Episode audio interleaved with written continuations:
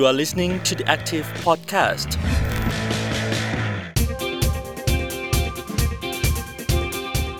สวัสดีครับ ต้อนรับคุณผู้ฟังทุกท่านเข้าสู่รายการ The Active Podcast นะครับ วันนี้อยู่กับผมยอดทีวัฒน์ครับ content creator ของ The Active ชวนไปดูความคืบหน้าเรื่องของการพิจารณา ร่างพระราชบัญญัติป้องกันและปราบปราม การทรมานและการกระทำให้บุคคลสูญหายครับ หรือเรียกสั้นๆว่ากฎหมายป้องกันการซ้อมทรมานนั่นเอง ในช่วงปี 2564 ที่ผ่านมา มีเหตุการณ์หนึ่ง ซึ่งผมคิดว่าคุณผู้ฟังทุกท่านน่าจะจำกันได้ เหตุการณ์ที่มีเจ้าหน้าที่ตำรวจจังหวัดนครสวรรค์เนี่ยใช้ถุงดำคลุมหัวผู้ต้องหาคดียาเสพติด จนผู้ต้องหาคนนั้นถึงแก่ความตาย เพื่อเค้นความลับ เอาความจริงออกมาจากผู้ต้องหาคนนั้น เหตุการณ์นั้นสร้างความสะเทือนใจให้กับสังคมเป็นอย่างมากจนเกิดความคาดหวังว่าจะทำอย่างไรเพื่อให้มีกระบวนการทางกฎหมาย มาป้องกันไม่ให้เรื่องแบบนั้นเกิดขึ้นอีก จนเมื่อ 3 เดือนที่ผ่านมา ก็มีการนำกฎหมายนี้เข้าสู่สภา และตั้งคณะกรรมการวิสามันขึ้นมาชุดหนึ่งนะครับ ประชุมกันไปแล้วเนี่ยประมาณ 29 ครั้ง จนกระทั่งเสร็จสิ้นออกมาเป็นร่างกฎหมายนะครับ วันนี้เลยชวนคุณผู้ชมมาดูรายละเอียดของร่างกฎหมายฉบับนี้ว่าเป็นอย่างไร สาระสำคัญและเหตุผลที่อยู่ในกฎหมายนี้จะสามารถช่วยป้องกัน เหตุการณ์การซ้อมทรมาน และการบังคับบุคคลสูญหายได้หรือไม่ เราไปพูดคุยกับสสรังสิมันต์โรมนะครับสสบัญชีรายชื่อพักก้าวไกล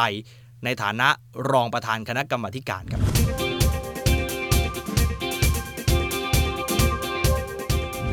กฎหมายฉบับนี้อาจจะเป็นกฎหมายที่ดีที่สุดฉบับหนึ่งเลยที่จะมาคุ้มครองในเรื่องพวกนี้ครับ อะไรทำให้เรามองว่ามันมันก้าวหน้าถึงถึงระดับนั้นนะครับ คือถ้าเกิดเราเราพูดถึงกฎหมายฉบับนี้เนี่ยมันจะมี 3 เรื่องที่อยู่ข้างใน เรื่องแรกก็คือมันจะเป็นกฎหมายที่เอาผิดกับการซ้อมทรมานนะครับ โดยเจ้าหน้าที่ของรัฐ แล้วก็เอาผิดนะครับกับการอุ้มหายโดยเจ้าเจ้าหน้าที่ของรัฐ แล้วก็เอาผิดกับการย่ำยีศักดิ์ศรีความเป็นมนุษย์ โดยเจ้าหน้าที่ของรัฐนะครับ ซึ่งกล่าวเฉพาะเจาะจงย่ำยีศักดิ์ศรีความเป็นมนุษย์ คนหลายคนก็จะงงว่าเอ๊ะมันมันคืออะไร ถ้ายกตัวอย่างให้ชัดเจนอย่างเช่น เราอาจจะไปอยู่ในค่ายสักค่ายหนึ่งนะครับ แล้วค่ายนี้เนี่ยเขาอาจจะให้เรากินข้าวแบบเหมือนกินข้าวอาหารสุนัขอยู่ในคอกหมูนะครับ อยู่อย่างนี้ไปเรื่อยๆนะครับ เพื่อทำลายความเป็นมนุษย์ของเราเนี่ยแบบเนี้ยนะครับ มันก็จะเป็นเข้าข่ายของการย่ำยีศักดิ์ศรีความเป็นมนุษย์ หลังจากนั้นนะครับ สิ่งที่มันจะทำให้ตัวร่างนี้มันมีประสิทธิภาพมากขึ้นไปอีกเนี่ยก็คือว่าเรามีการขยายในเรื่องของความเป็นผู้เสียหายเข้ามากรณีหลาย ๆ กรณีเนี่ย เราต้องยอมรับว่าสังคมไทยไม่ใช่ทุกคนจะจดทะเบียนสมรสนะครับ แล้วก็บางกรณีก็เป็นกรณีที่อยู่อยู่อาศัยกันฉันสามีภรรยานะครับ บางคนก็อาจจะเป็นเพศเดียวกันนะครับ ทีนี้เนี่ยพอตัวใครสักคนหนึ่งเนี่ยถูกอาจจะถูกอุ้มหายไปนะครับ สิทธิ์ในความเป็นผู้เสียหายที่จะไปดำเนินคดีเนี่ยมันไม่มีนะครับ ซึ่งไอ้ตัวเนี้ยเราเพิ่มขยายนะครับให้รวมถึงนะครับ คนที่อาจจะเป็นเพศเดียวกัน นะครับ แล้วก็อยู่อาศัยร่วมกันนะครับ อย่างฉันสามีภรรยานะครับ ดังนั้นเนี่ยกรณีแบบนี้มันก็จะทำให้การขยายของสิทธิ์ในการดำเนินการตามกระบวนการยุติธรรมเนี่ยมันมันง่ายขึ้น หรือการที่กฎหมายฉบับนี้เนี่ย เรากำหนดไม่มีอายุความนะครับในเรื่องอายุความเนี่ยเป็นสิ่งหนึ่งที่ ผมเชื่อว่าถ้าเจ้าหน้าที่คนไหนที่มีพฤติกรรมนะครับ ที่ ทำออชอบทรมานคนอื่นนะครับ หรือไปอุ้มหายคนอื่นเนี่ย ต่อไปนี้คุณจะไม่มีทางหลับได้อย่างสนิทใจต่อไป ใช่วันนี้คุณอาจจะเป็นคนที่ยังรอดอยู่ด้วยตำแหน่งด้วยอำนาจด้วย power ที่ที่มี แต่ใครจะรู้ว่าเมื่อวันหนึ่งคุณหมดตรงนี้ไปแล้วเนี่ยไอ้คดีต่างๆ ที่คุณเคยทำเอาไว้มันจะกลับคืนมา เพราะว่าคดีต้องยอมรับว่าคดีคดีที่มันอุ้มหายซ้อมทรมานเนี่ยมันมักจะเกี่ยวข้องกับคนที่มีมีอำนาจมาก บางครั้งกว่าที่เราจะดำเนินกับเขาได้อย่างจริงจังในทางปฏิบัติเนี่ย ต้องยอมรับว่าต้องรอให้เขาหมดอำนาจนะครับ คือเราไม่ได้อยากจะรอ แต่ว่าในทางปฏิบัติมันเป็นแบบนั้น ซึ่งผมคิดว่าการไม่มีอายุความตรงนี้ มันจะช่วยให้ครอบครัวเขาได้รับความยุติธรรม หรือการที่เราสร้างกระบวนการยุติธรรมนะครับ ที่ดึงฝ่ายต่างๆ เข้ามา ไม่ว่าจะเป็นนายอำเภอ ไม่ว่าจะเป็น DSI นะครับ ไม่ว่าจะเป็นในส่วนของอายการเข้ามามีส่วนร่วมในการ สอบสวนนะครับ ซึ่งทั้งหมดเนี่ยจะอยู่ภายใต้การกำกับของอายการนะครับ เราก็เชื่อว่าพอทุกฝ่ายเข้ามาเนี่ยทุกคนมันจะได้เห็นข้อเท็จจริง พอคุณมีคนเหมือนหลายๆ คนเนี่ยเข้ามาช่วยกันจับตามองเนี่ย การที่คุณจะโดมิเนตหรือทำให้คดีเนี่ยมันแปรผันไปบางอย่างเนี่ยมันจะยากมากขึ้น เราก็คิดว่ากระบวนการตรงนี้มันจะทำให้คดีเนี่ยมันมีความโปร่งใส เหล่านี้ครับมันก็คือหลักประกันที่เรามีความเห็นว่า จะทำให้เอ่อสังคมของเราปลอดภัยมากยิ่งขึ้นผ่านตัวกฎหมายฉบับนี้นะครับ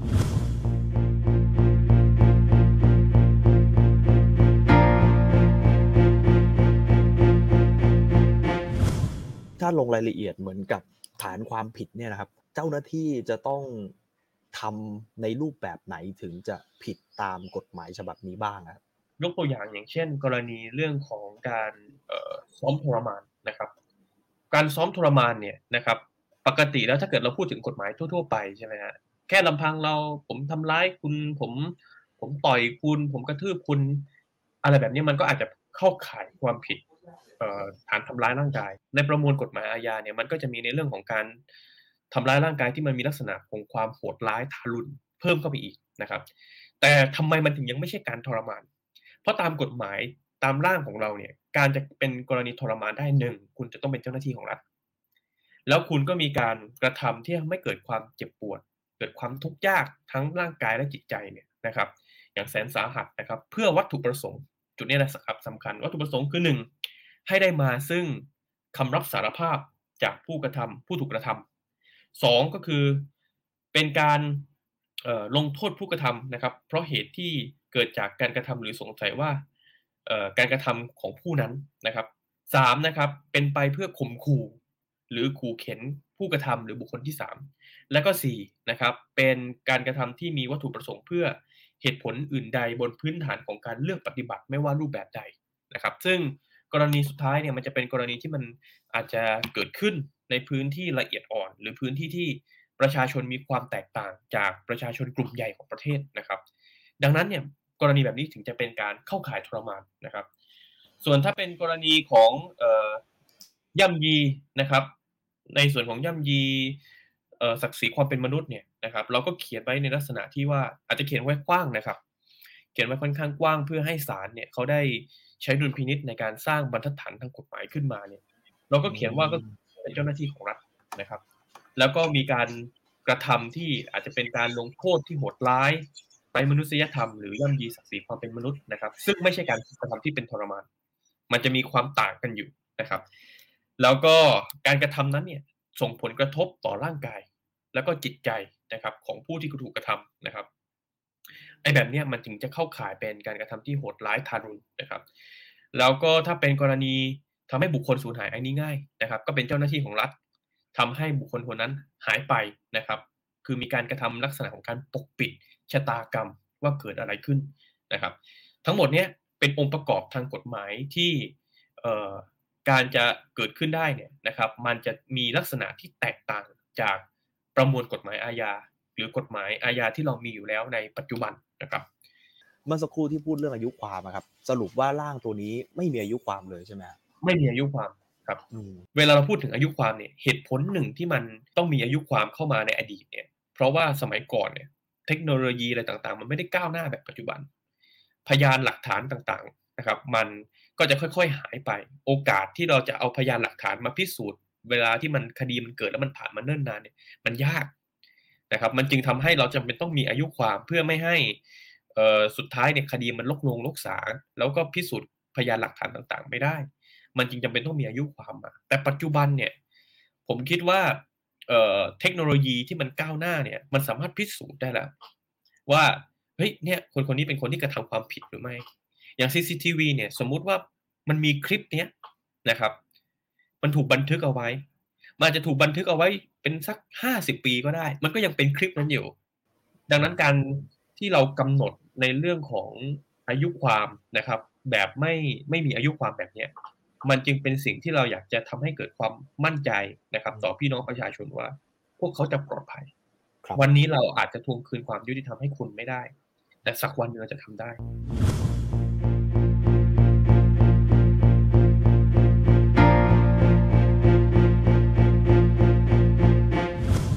ถ้าต่อเนื่องจากตัวอายุความอะครับมันคจะรับมีในแง่ของการว่า แล้วสิ่งที่มันเคยเกิดขึ้นก่อนหน้านี้ เราสามารถตามเพื่อไปอาจจะเป็นการสอบสวน หรือว่าไปดำเนินคดีกับสิ่งที่มันเกิดขึ้นก่อนหน้าได้ยังไงบ้าง ตัวร่างนี้เนี่ย เราดีไซน์เนี่ยมันไม่ใช่แค่เรื่องความผิด แต่มันมีในเรื่องของกระบวนการที่จะเข้ามา ซึ่งอันหนึ่งที่เราเราคิดเอาไว้ก็คือคณะกรรมการมีเพื่อบอกว่า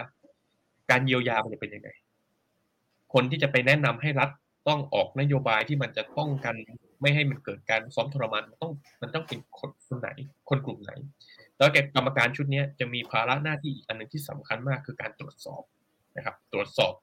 ว่ามันมีการซ้อมทรมานอุ้มหายหรือไม่ เช่น สมมุติว่ามีการร้องเรียน มีการซ้อมทรมานแล้วคณะกรรมการเขาได้รับร้องเรียนเนี่ยเขาบุกไปได้เลย โดยที่ไม่จำเป็นต้องแจ้งล่วงหน้า เพื่อที่เขาจะสามารถรู้ว่ามันมี อะไรเกิดขึ้นในแบบเนี้ยคืออำนาจที่กรรมการเขาจะมี หรือการที่เขาจะสามารถกำหนดมาตรการในการเยียวยาของครอบครัวต่างๆ โดยที่กรรมการเราก็จะดีไซน์นะครับ ให้มีคนที่ที่รู้หรือแล้วก็เข้าใจนะครับ ว่าไอการซ้อมทรมานในหัวใจมันเป็นยังไงอืมนะครับ การการที่ต้องสูญเสียคนที่สูญหายมันเป็นยังไง แล้วก็เมื่อมันเป็นแบบนี้เนี่ย เราก็อยากจะให้มันมีการใช้ ไม่ใช่แค่กับกรณีที่มันกำลังจะเกิดขึ้นเอ่อหลังจากที่มีกฎหมายฉบับนี้ เราอยากจะใช้ไปกับกรณีก่อนหน้านี้นะครับครับไม่ว่าจะเป็นกรณีของผู้กำกับโจ้อืมไม่ว่าจะเป็นกรณีของคุณต้าวันเฉลิมนะครับอืมหรืออีกหลายๆกรณีที่เคยมีการสูญหาย หรือหรือมีการกระทำทรมานนะครับ แล้วเราก็หวังว่าตรงนี้มันสามารถทำได้ แต่ต้องเน้นย้ำว่ามันไม่ใช่การใช้กฎหมาย เอาผิดย้อนหลัง เพราะอันนี้เป็นหลักเป็นหลัก สากลเลย เป็นหลักตามรัฐธรรมนูญเลยว่า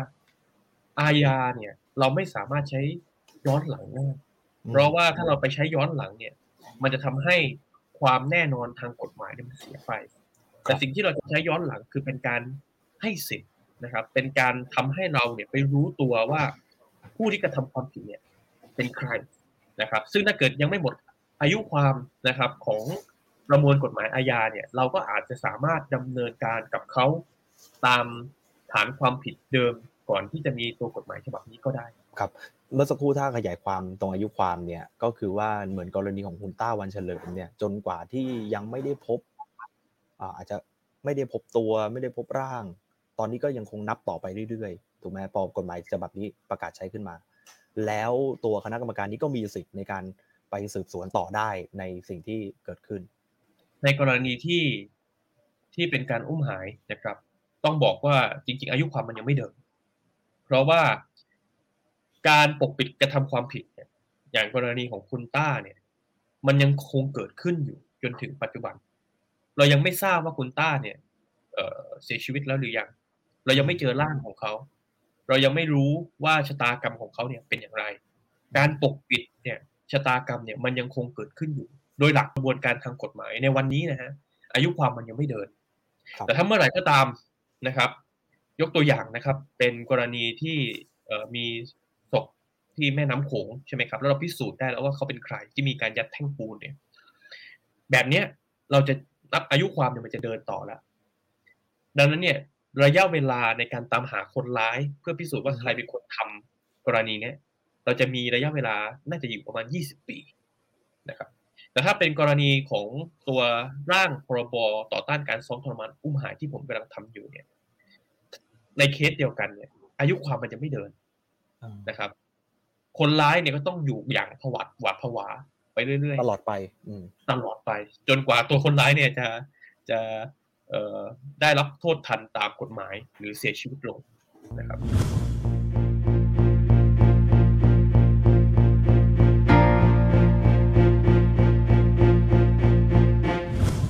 เรื่องคณะกรรมการเนี่ยครับเหมือนก่อนหน้านี้ก็คุยกันว่าสัดส่วนมันจะเป็นยังไงสรุปว่าตกผลึกโดยสัดส่วนเป็นยังไงบ้างครับ ต้องบอกว่ามันอาจจะต่างออกไปจากตัวร่างของกรรมธิการการกฎหมายตอนร่างของกรรมธิการการกฎหมายเนี่ยเราให้ความสำคัญกับภาคประชาชนมากนะครับ แล้วเพราะเชื่อว่าเอ่อถ้าเราเอาตัวเจ้าหน้าที่ของรัฐเข้ามาอยู่ใน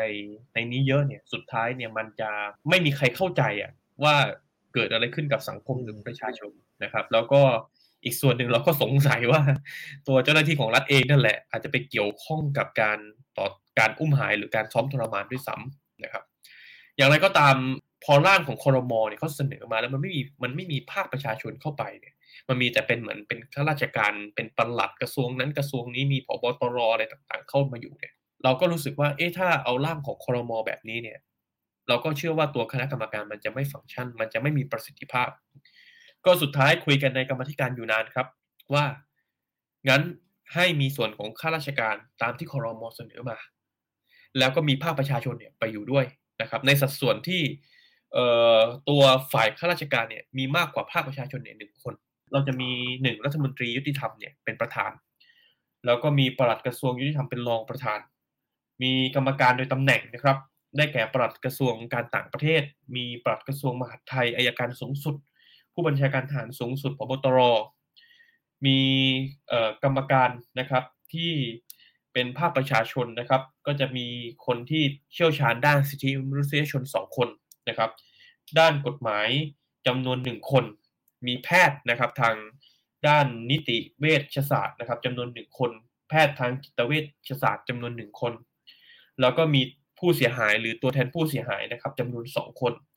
แล้วก็มีอธิบดีกรมคุ้มครองสิทธิ์นะครับ เป็นเลขานุการมีแล้วก็เป็นกรรมการด้วยนะครับ ในส่วนของภาคประชาชนเนี่ยคือคือภาคที่ไม่ใช่เป็นไปโดยตำแหน่งเนี่ยนะครับ เราก็ดีไซน์ให้ยึดโยงกับสภาผู้แทนราษฎรนะครับ เราก็จะมีการตั้งคณะกรรมการที่จะเข้ามาเพื่อสรรหาคนเหล่านี้ใช่ไหมฮะอ๋อครับเราก็จะกำหนดว่ามีประธานสภาผู้แทนราษฎร มีผู้นำฝ่ายค้านนะครับ มีนายกสภาทนายความมีผู้แทนองค์กรด้านเอกชน ด้านสิทธิมนุษยชนนะครับ มีผู้แทนพรรคการเมือง ที่มีสมาชิกเป็นสภาสมาชิกสภาผู้แทนราษฎรนะครับ เข้ามามีผู้แทนองค์กรวิชาชีพด้านสื่อมวลชน เพราะเราถือว่าสื่อน่าจะรู้จักคนเยอะนะครับ เข้ามา แล้วพอเราได้คนกลุ่มนี้มาเนี่ย เราก็จะมาคัดเลือกเจ็ดคนที่จะเข้าไปเป็นกรรมกรรมการนะครับ ในนี้ วาระการดำรงตำแหน่งทั้งหมดเนี่ยจะอยู่ที่ประมาณสี่ปี สุดท้ายที่เป็นประเด็นที่ตั้งไว้ก็คือ แล้วอำนาจของศาลทหารนี่ตัดไหมครับ ตัดเลยครับตัดเลย อืมในประเด็นนี้ถ้าอธิบายว่ามันจะมันจะช่วยในในแง่ไหนบ้าง เพราะว่าเหมือนก่อนหน้านี้ที่เคยอธิบายก็คือ ถ้าเป็นเจ้าหน้าที่รัฐที่โดยเฉพาะอย่างยิ่งเป็นทหาร แล้วเขาทำผิดเขาก็ต้องไปขึ้นศาลทหาร แต่รอบนี้ถ้าเป็นทำผิดเกี่ยวกับพรบนี้ขึ้นศาลทหารไม่ได้แบบนี้ไหมครับ ถ้าเป็นความผิดตามพรบนี้สุดท้ายจะไปที่ศาลยุติธรรมนะครับ ไม่ไม่มีกรณี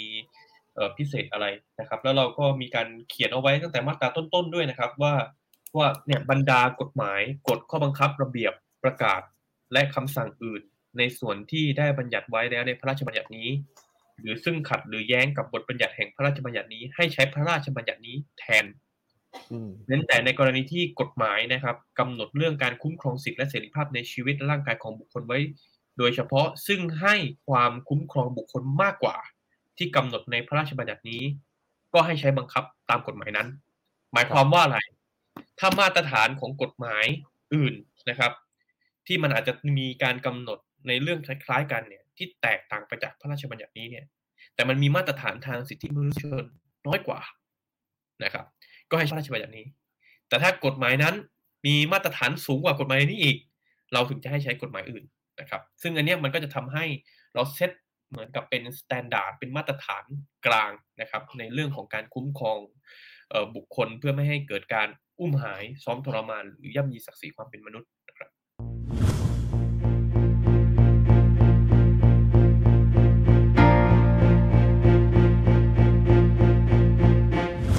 มีประเด็นที่ผมดูข่าวก็คือมีผู้เสียหายไหมครับ จากปราจีนบุรีไปยื่นหนังสือที่สภา แล้วก็อันนั้นไม่แน่ใจว่าเป็นในแง่ของโทษหรือเปล่าฮะถ้าในมุมประชาชนเขามองว่า ถ้าคนทำผิดแล้วได้โทษเบาเนี่ยมันก็ไม่ยุติธรรม ในกฎหมายนี้มันไปช่วยเรื่องโทษของผู้กระทำผิดยังไงบ้าง จริงๆ โทษในกฎหมายฉบับนี้ค่อนข้างแรงนะครับ แรงแต่ว่าแน่นอนเราคงไม่ถึงขนาดไปประหารชีวิตอะไรแบบนั้นนะครับ แต่ว่าโทษเนี่ย ผมคิดว่าแรงมากพอสมควรนะฮะอย่างกระทำการทรมานนะครับ เราก็เอ่อระวางโทษอยู่ที่ 5 ปีถึง 15 ปี แล้วถ้าเกิดว่าการทรมานนั้นเนี่ยมันนำไปสู่การกระทำที่มันเอ่อเกิดอันตรายสาหัสนะครับ ก็จะมีการกำหนดโทษจำคุกนะครับอยู่ที่ 10 ปีถึง 25 ปี แล้วถ้าเกิดเป็นเหตุถึงขนาดเสียชีวิตนะครับ ก็จะจำคุกสูงสุดนะครับอยู่ที่จำคุกตลอดชีวิต นะครับ อันนี้ก็คือส่วนของการกระทำทรมานนะฮะแต่ถ้าเป็นการกระทำที่มันโหดร้ายไร้มนุษยธรรมเนี่ยมันอาจจะมีเลเวลที่มันลดหลั่นลงมานะครับ ก็จะอยู่ที่จำคุกไม่เกิน 3 ปีนะครับ หรือปรับไม่เกิน 60,000 บาท แต่ถ้าเป็นกรณีสูญหายนะครับ ก็จะอยู่ที่ 5 ปีถึง 15 ปี แล้วถ้าเกิดการสูญหายนั้นนะครับนำไปสู่อันตรายสาหัสก็จะอยู่ที่ 10 ปีถึง 25 ปี และถ้าถึงกับเสียชีวิตนะครับ ก็จะสูงสุดอยู่ที่จำคุกตลอดชีวิต ซึ่งเราคิดว่าการกำหนดในส่วนนี้ก็น่าจะอยู่ในระดับมาตรฐานของระบบกฎหมายไทย แล้วก็น่าจะมากเพียงพอนะครับ เพื่อให้สมกับสิ่งที่เกิดขึ้นต่อเพื่อนมนุษย์ด้วยกันนะครับ ครับประเด็นที่ท่านประธานชวลิตพูดว่าเรื่องของเครื่องมือในการจับก็คือกล้องหรือว่าการบันทึกภาพเสียงอะไรพวกนี้ฮะ ในกฎหมายเรากำหนดไปถึงขั้นที่ว่าจะอ้างเรื่องของมันพังอ้างเรื่องว่ามันมันเสียหายไปอย่างนี้ก็ไม่ได้ด้วยใช่ไหมครับต้องบอกว่ากรณีนี้เนี่ยมันเป็นกรณีที่เราก็รู้สึกมาโดยตลอดว่าเอออะไรเนี่ยเวลามันมีเรื่องเกิดขึ้นมันก็กล้องเสียตลอดเวลาใช่ไหมครับ ทีนี้เนี่ยพอมันเป็นแบบนี้เราเองก็ได้กำหนดว่า เป็นถ้ามันเป็นกรณีที่มันเกี่ยวข้องกับการไปควบคุมตัวบุคคลนะครับ แล้วมันอาจจะสุ่มเสี่ยงต่อการ ทรมาน อุ้มหายหรือการย่ำยีศักดิ์ศรีความเป็นมนุษย์เนี่ย เพื่อให้เจ้าหน้าที่ปลอดภัยเนี่ย แล้วคุณไม่ต้องมานั่งกังวลว่าคุณจะถูกร้อง ว่าคุณไปกระทำความผิดตามพรบเนี่ย คุณก็ติดกล้องนะครับ ซึ่งในระยะหนึ่งเนี่ยมันก็อาจจะทำให้เกิดความเปลี่ยนแปลงใหญ่ คือมันอาจจะพูดง่ายๆ คือทุกกรณี ไม่ว่าเจ้าหน้าที่รัฐจะไปจับอะไรก็แล้วแต่ อาจจะไปจับคนขับรถซิ่ง อาจจะไปจับในเรื่องของยาเสพติดเนี่ย ต่อไปนี้เนี่ย เจ้าหน้าที่ก็จะต้องติดกล้อง เพราะถ้าเกิดเขาไม่ติดกล้องแล้วสุดท้ายเกิดการร้องเรียนว่าเจ้าหน้าที่ไปกระทำความผิดเหล่านี้ขึ้นมาเนี่ยเจ้าหน้าที่สวยแล้วเจ้าหน้าที่อ้างเหตุไม่ได้เลยนะครับ เราเห็นความจำเป็นตรงนี้ จริง ๆ เนี่ยบางคนก็บอกว่าแล้วเราจะงบประมาณจากไหน มันอาจจะต้องใช้การสนับสนุนในเรื่องของงบประมาณ เพื่อให้มีการจัดซื้อกล้อง แต่เมื่อแลกกับความปลอดภัย เมื่อแลกกับ trust ความเชื่อ มันจะทำให้เป็นการปกป้องทุกฝ่าย เป็นการปกป้องประชาชนในฐานะที่เอออาจจะถูกละเมิดสิทธิเสรีภาพในเนื้อตัวร่างกาย ในขณะเดียวกันก็เป็นการปกป้องเจ้าหน้าที่เพื่อไม่ให้ถูกร้องเรียน ถูกเอาผิด ผมก็มองว่านี่คือ win-win solution ที่จะเกิดขึ้นต่อไปถ้าเราสามารถผลักดันกฎหมายฉบับนี้ได้สำเร็จครับ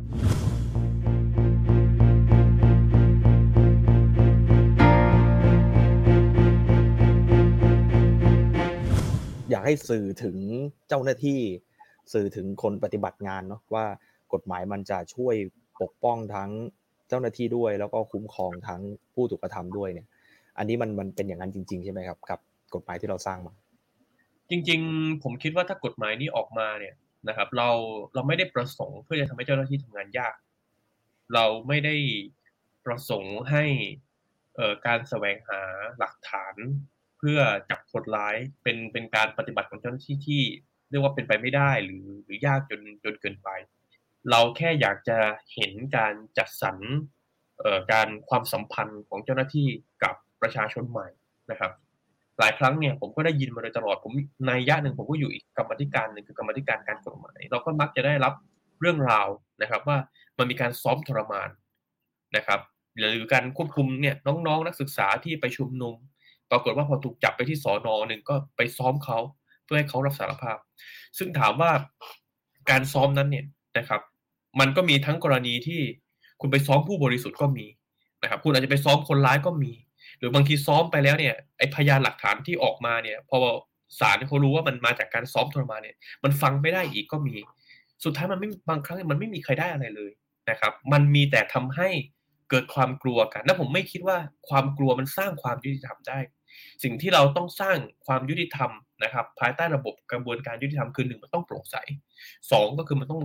เชื่อถือได้นะครับ แล้วก็สามก็คือว่ามันก็ต้องเป็นไปตามพยานหลักฐาน จริง ๆ ต้องให้เครดิตคนหนึ่งนะครับ ก็คือพลเอกกฤษณะนะครับ ซึ่งเป็นหนึ่งในกรรมธิการ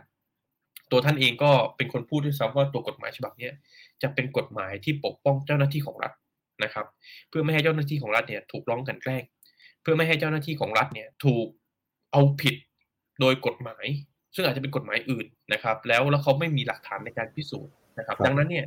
กระบวนการทั้งหมดตรงนี้จะทำให้ทุกฝ่ายได้รับความเป็นธรรม ซึ่งผมอืมคิดว่ามันจะทำให้เราเนี่ยกลับมาเชื่อมั่นในกระบวนการยุติธรรมอีกครั้ง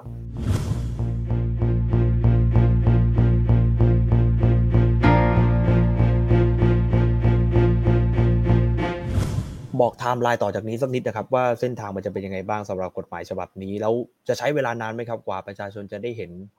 ว่าจะบังคับใช้เมื่อไหร่อะไรเงี้ยก็เบื้องต้นนะครับ ตอนนี้เราอยู่ในช่วงท้ายของกรรมธิการแล้วนะครับ กระบวนการถัดไปนะครับ เราก็จะต้องไปพิจารณารายงาน เพื่อที่ว่าเราจะเอารายงานเนี้ยนะครับ ส่งไปที่สภานะครับ หลังจากนั้นเนี่ยเราก็จะพิจารณาวาระที่สองนะครับ วาระที่สองคืออะไรก็คือการพิจารณารายมาตรา หลังจากผ่านวาระที่สองเสร็จนะครับ เราก็จะพิจารณาวาระที่สามต่อกันทันทีนะครับ ซึ่งวาระที่สามก็คือวาระที่เราจะถามสมาชิกสภาผู้แทนราษฎรอีกครั้งว่าตกลงเห็นเห็นชอบไหมกับร่างกฎหมายนี้ หลังจากที่พิจารณาครบถ้วนทีละมาตราแล้ว ซึ่งถ้าเราทำเสร็จนะครับ ซึ่งผมเชื่อว่าจะใช้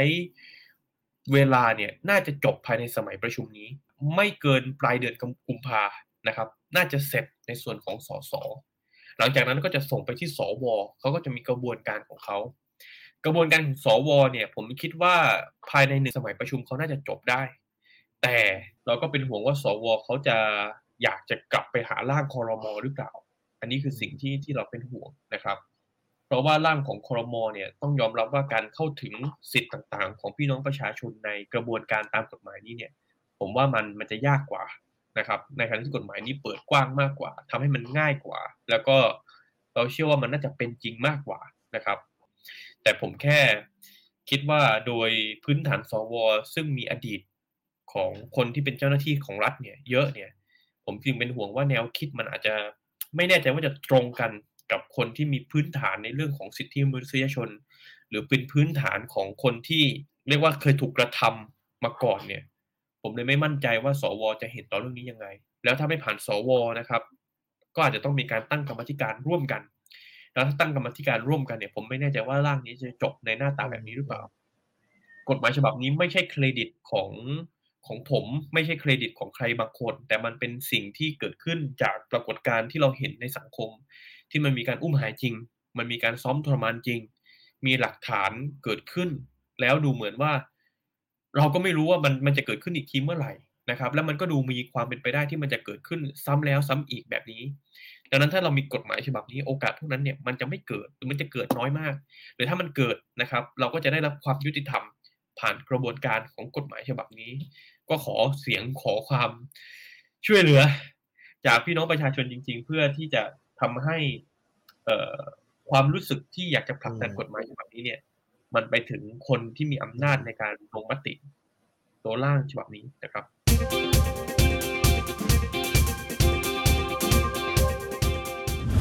เรายังคงต้องติดตามกฎหมายฉบับนี้อย่างต่อเนื่องนะครับ ว่าเมื่อถึงชั้นการพิจารณาของสสทั้งสภาแล้ว รวมถึงสวด้วย กฎหมายฉบับนี้ยังจะออกมาในหน้าตาแบบนี้หรือไม่ จะมีสิ่งใดที่ถูกลดทอนหรือว่าตัดออกไป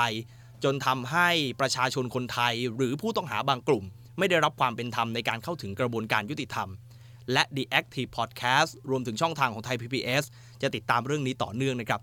นี่คือทั้งหมดของรายการ The Active Podcast ในสัปดาห์นี้ครับ คุณผู้ฟังทุกท่าน สามารถติดตามทุกช่องทางของเราได้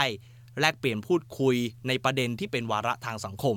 วันนี้ผมยอดธีวัฒน์นะครับ พร้อมกับทีมงานทุกคนลาไปเลย สวัสดีครับ You are listening to the Active Podcast.